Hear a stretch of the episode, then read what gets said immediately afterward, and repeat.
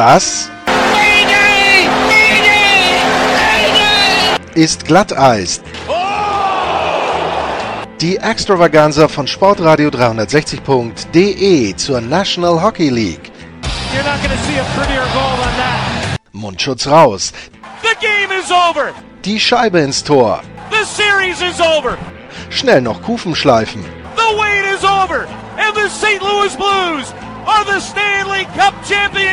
Und hier ist euer Gastgeber, Lars Marendorf.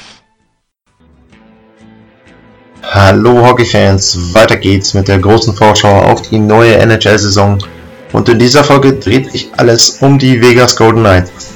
Das Team aus der Wüste wird begleitet von Sinbin Vegas und mit Jason Pothier, einem der beiden Jungs von Sinbin Vegas, habe ich mich über die Moves der Vegas Golden Knights unterhalten. Waren nicht viele in der Offseason, aber auch darüber, wie das Team aufgestellt ist für die neue Saison. Viel Spaß dabei!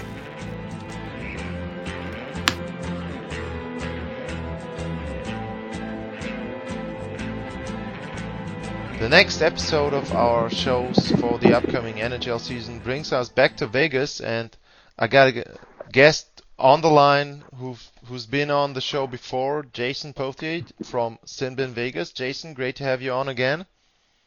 Lars, it's great to be back. I always love joining you. Jason, um, before we start talking about the Golden Knights, I just wanted to ask you, um, you guys have been doing Sinbin um, Vegas um, for the last couple of years, and is there anything special new to this season that you guys might be doing this year different than other years, or is it just basically all around coverage um, for the team? Um, are there any new features you guys are trying to implement there?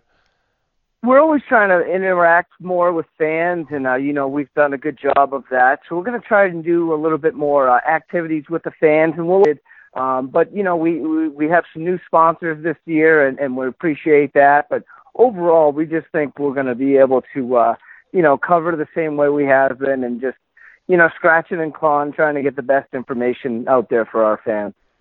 Okay. Yeah, if people are going to Vegas, maybe they should check out your guys' Twitter feed or homepage um, to see if there's anything, any interaction with you guys. So that could be fun for someone as, from Germany as well. I've had uh, friends going to Vegas there and they watched some games there. So yeah, it's there's there's still a buzz in Germany about the team, um, and so um, yeah, hopefully that will continue as well.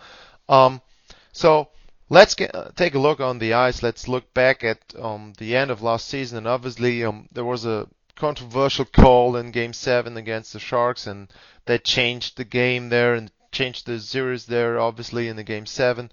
Uh, but that was not all. I mean, you guys, I've heard you guys talk about it in your show. Um, there was a reason there was 3-3 in the in the series, and um, so um, even if they the Golden Knights would have moved on, maybe they wouldn't have been as good as, the year before. So, what were the points that the team identified after last season that might have been the cause for them to finish not as good as they were in their uh, inaugural season and maybe why they had problems playing against the Sharks and then eventually losing there. So were there some key points that they mentioned maybe in their exit interviews and stuff like that? Well, you know, it was funny in their exit interviews. Uh, you had a lot of emotions. You had guys yeah. like Jonathan Marchessault, who, you know, a very emotional guy, and he was obviously still, you know, pointing fingers towards the referee, but also blaming himself and the team for you know, they had a three to one lead, series lead, and and uh, you know, and and there was a point where they needed to close things up. They could have in their own building. They could have uh, again in Game Six, and they didn't.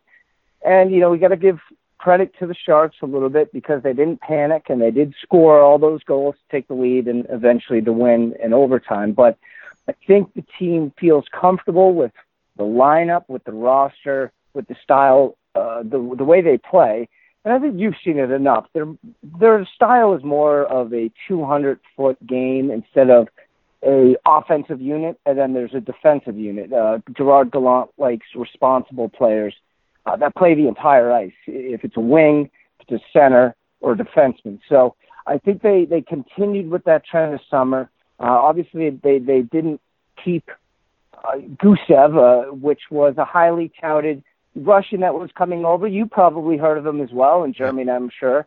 So, you know, they moved on from him, and, and I think they, because he was a little bit more of a one way player, and we'll see how he does in Jersey, but, you know, I think they addressed what they needed, but there's still a little bit of that edge, and, and Max Pacioretty said it last night. We're still a little ticked off on how that summer ended. I mean, is there, are they, pleased that the league at least they I mean they admitted that the call was wrong and they changed the ruling so that referees can take a look at major penalties. So at least the league doesn't or probably won't make that error twice now. Um, so is there anything that they said okay at least they got this right now? Yeah, I mean Gerard Gallant, the head coach, addressed it a little bit the other day, and basically said, "Yeah, I'm you know I'm glad the, uh, the mistakes were cleaned up or or what have you," but um, he said right after, "I don't want to talk about last season. Last season's over, and I don't want my t- guys talking about last season." So I think the the mood is in his eyes and in some veterans' eyes is, "I don't care that we lost. I don't care who we lost to. We're just going to make sure we win this year." Okay, yeah. Um, so I mean, you mentioned Gusev. Um, basically you gave the reason, so they pretty much shipped him out because they thought that he would not be able to play that all-around game you just mentioned as their style. So that was the main reason, or were there um, maybe? I mean, you looking at their cap, uh, maybe there were also money reasons that they thought that they couldn't sign him to the the price they wanted to pay. Oh, for sure, and you know you, you're right. That is I would uh, I would argue with you that that would be one of uh, the main reasons why he's not here anymore is because, you know, frankly, let's be honest, he's a 27 year old NHL rookie. He doesn't have time to wait around in the system to make his money. And and another thing is his stock is relatively high right now because he's unknown, but he's been successful. So I don't think the Golden Knights wanted to pay him anywhere close to what he got in Jersey and I think that the elements of style that they didn't that he doesn't play, uh, they, they, it wasn't the risk for them. So they wanted to move on. And then the other thing is keep this in mind: if they were to move, if they were to hold on to him, that meant they would have had to move a Pacioretty or a Stastny, somebody with a high, uh, you know, volume salary, but is still a very good player. And I don't think they wanted to do that, or at least nobody else wanted to take them off their hands. Yeah. So um, another player or a player they brought in at the trade deadline and that they immediately signed afterwards is Mark Stone. And um, I mean, I liked them bringing him in. I thought that uh, that was a great move um, for them. I was kind of surprised that they signed him immediately and then for the money and the terms. So, um, how? I mean, did you get to know the process there? Was it pretty much I mean, you never really get all the details, but did you get the sense that it was part of at least the trade that they said, okay, can we talk to Mark first and can we talk to him and maybe get a mutual agreement there that if he gets traded, then he'll sign with us? Was that somehow part of the train or trade, um, or um, didn't this these details get out of the the, um, the locker room or the management there? Yeah, you know, it's funny because um, a lot of people, a lot of fans were complaining that they didn't think they did enough in the off season, and, and in fact, they might have injured or hurt the team by trading away, you know, Colin Miller, Nikita Gusev, Erik Haula. But let's be honest, that July, that uh, February, whatever date where they traded for Mark Stone was their July 1st free agent move. So I think where you're heading, and, and I agree with it, it's a very expensive uh, expensive contract for a guy you don't know. You know his skill, you know his talent, and you know he's successful, but you've never had him on your team before. So again, you're essentially shifting the complete franchise onto this guy. And I think you know he's the right player. He's a great player. Nine and a half is a little is a little much. You know, it's a lot of money.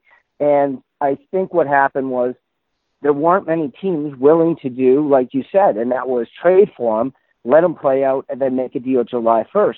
I think I don't think many teams were willing to do that, and I think Vegas came in at the last minute, or at least was willing to do the deal that Mark wanted immediately, and that's how the deal got done for Vegas. They were the ones who stepped up and said, "We'll give, we'll take the trade and give Mark immediately his eight years."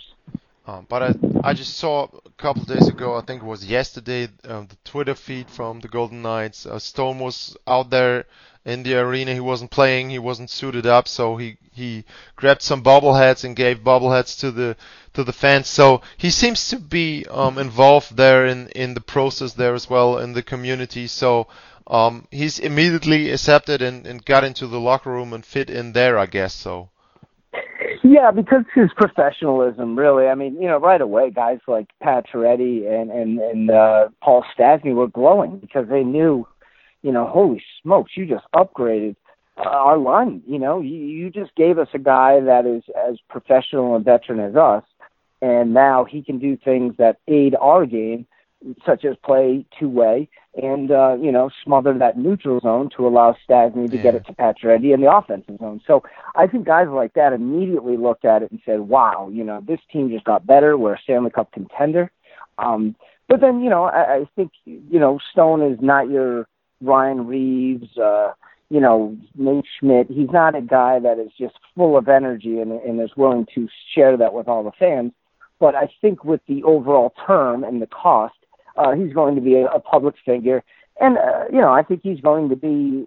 I don't know. They're not going to. They're not going to. Um, they're not going to award a, a captain this year, so I don't know if he will be down the line. But either way, he's a massive piece to the system now. Okay, so um, is there any particular reason they mentioned why they don't award a captain? Um, because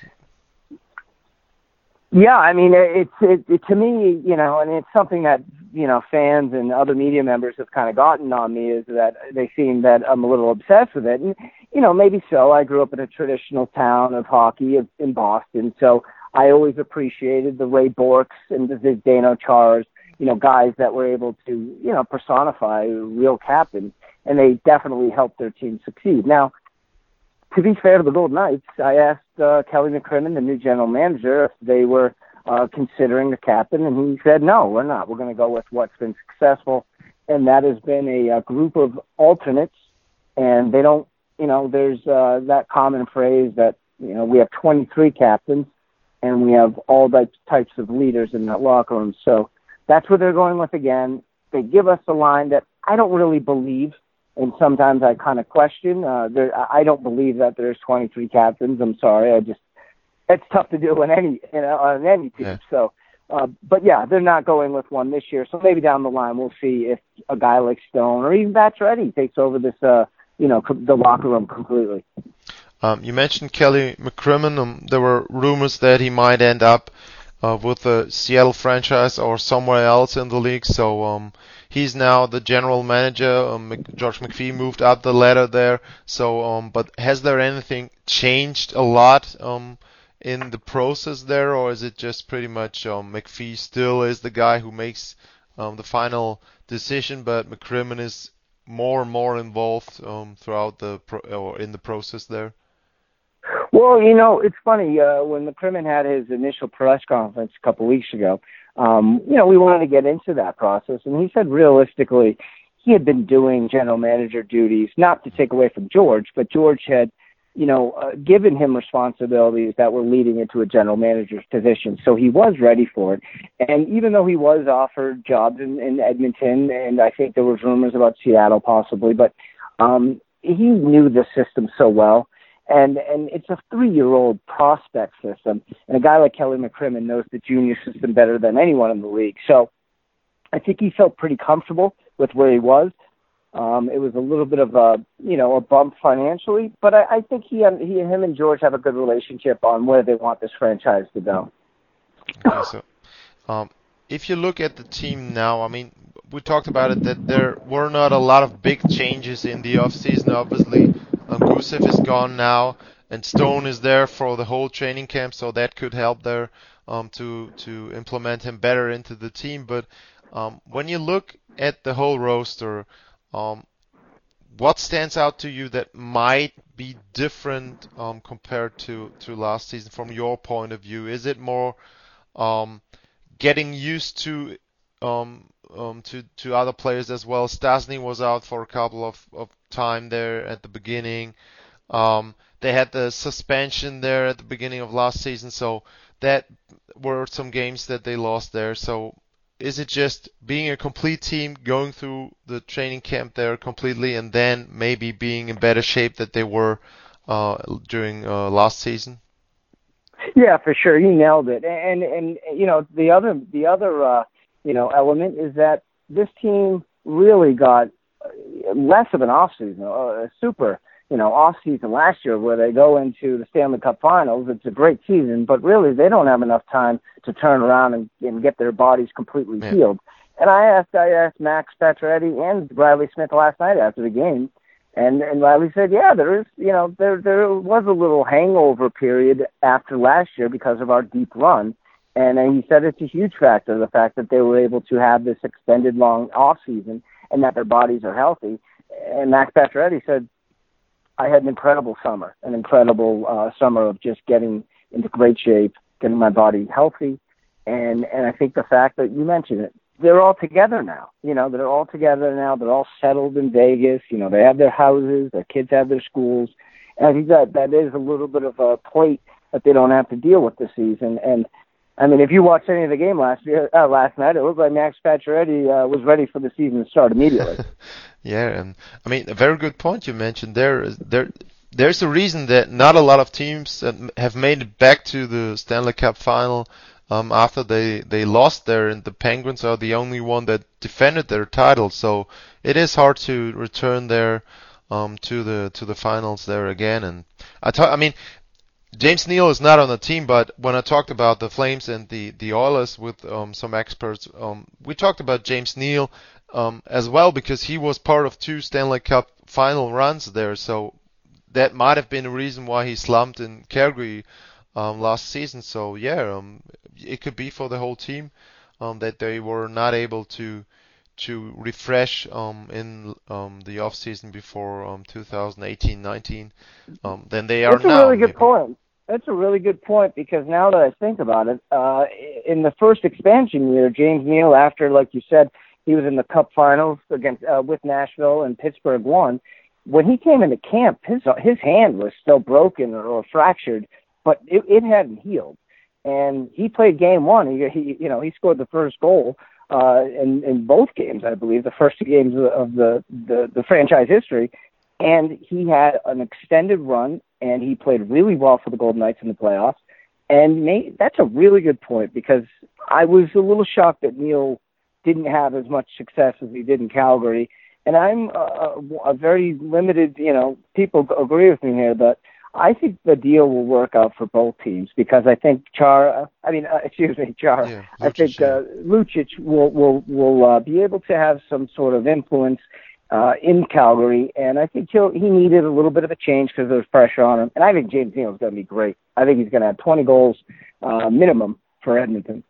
Yeah, I mean, hopefully for both of them because they, for whatever reason, I, I like both of them as kind of players. They're different kind of players, but I've liked both of them, and it might work out for, for both teams, as you mentioned. And the, the Flames are a good point, and, and Edmonton as well.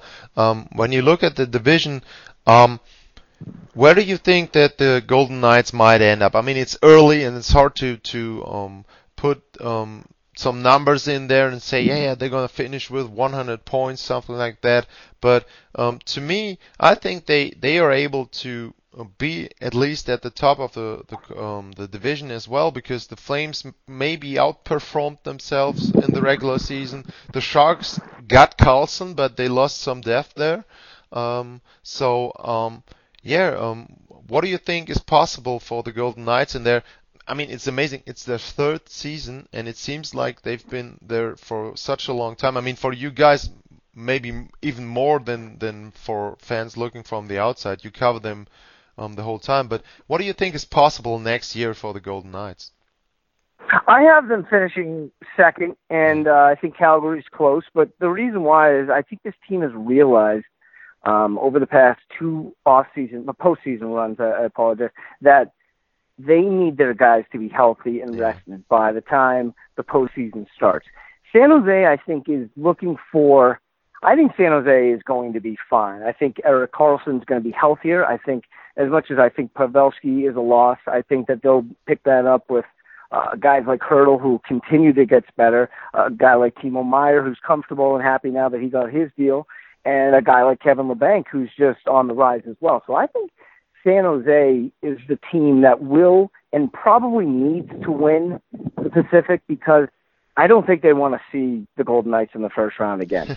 I think they want to see the central. I, I think even though it's just as tough, I think they want to see a central team or a wild card team because I, I don't think either team wants to see each other. But if I were the Sharks, I, I think that they would rather stay away from that matchup at least in the first round. So I think it's going to be the Sharks and then the Golden Knights and Calgary, and then I think surprisingly. Uh, Anaheim, Vancouver, and Arizona will kind of fight for that fourth spot. I think uh, Anaheim might be a little bit of a surprise team this year. Okay, yeah, and I mean they they will gonna if I'm correct, they will gonna see each other uh, in the first regular season game. Um, the Sharks playing the Knights, is that right? Yeah, actually the first two. Uh, so at Okay. preseason ends.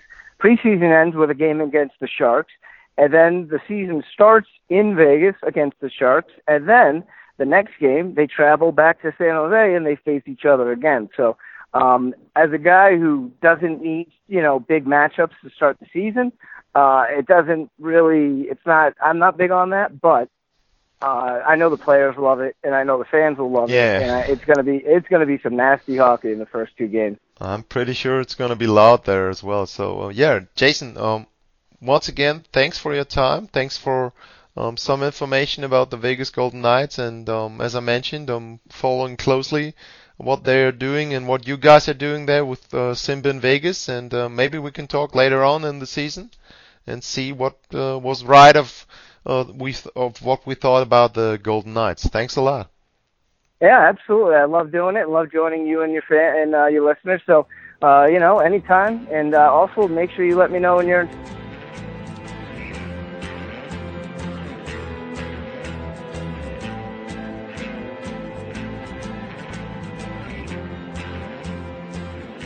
An dieser Stelle nochmal ganz kurz die Hinweise auf die Möglichkeiten, uns zu unterstützen.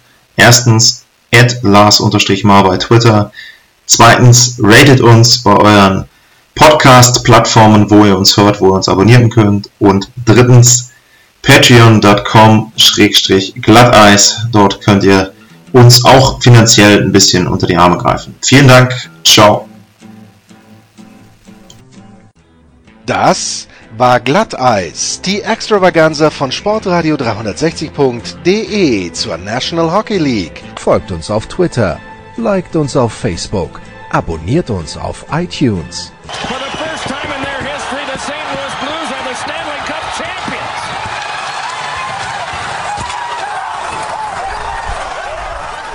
Und verpasst nicht die anderen Highlights auf Sportradio 360.de, wie zum Beispiel die Big Show, jeden Donnerstag neu. Good morning, good afternoon, and good night, Boston!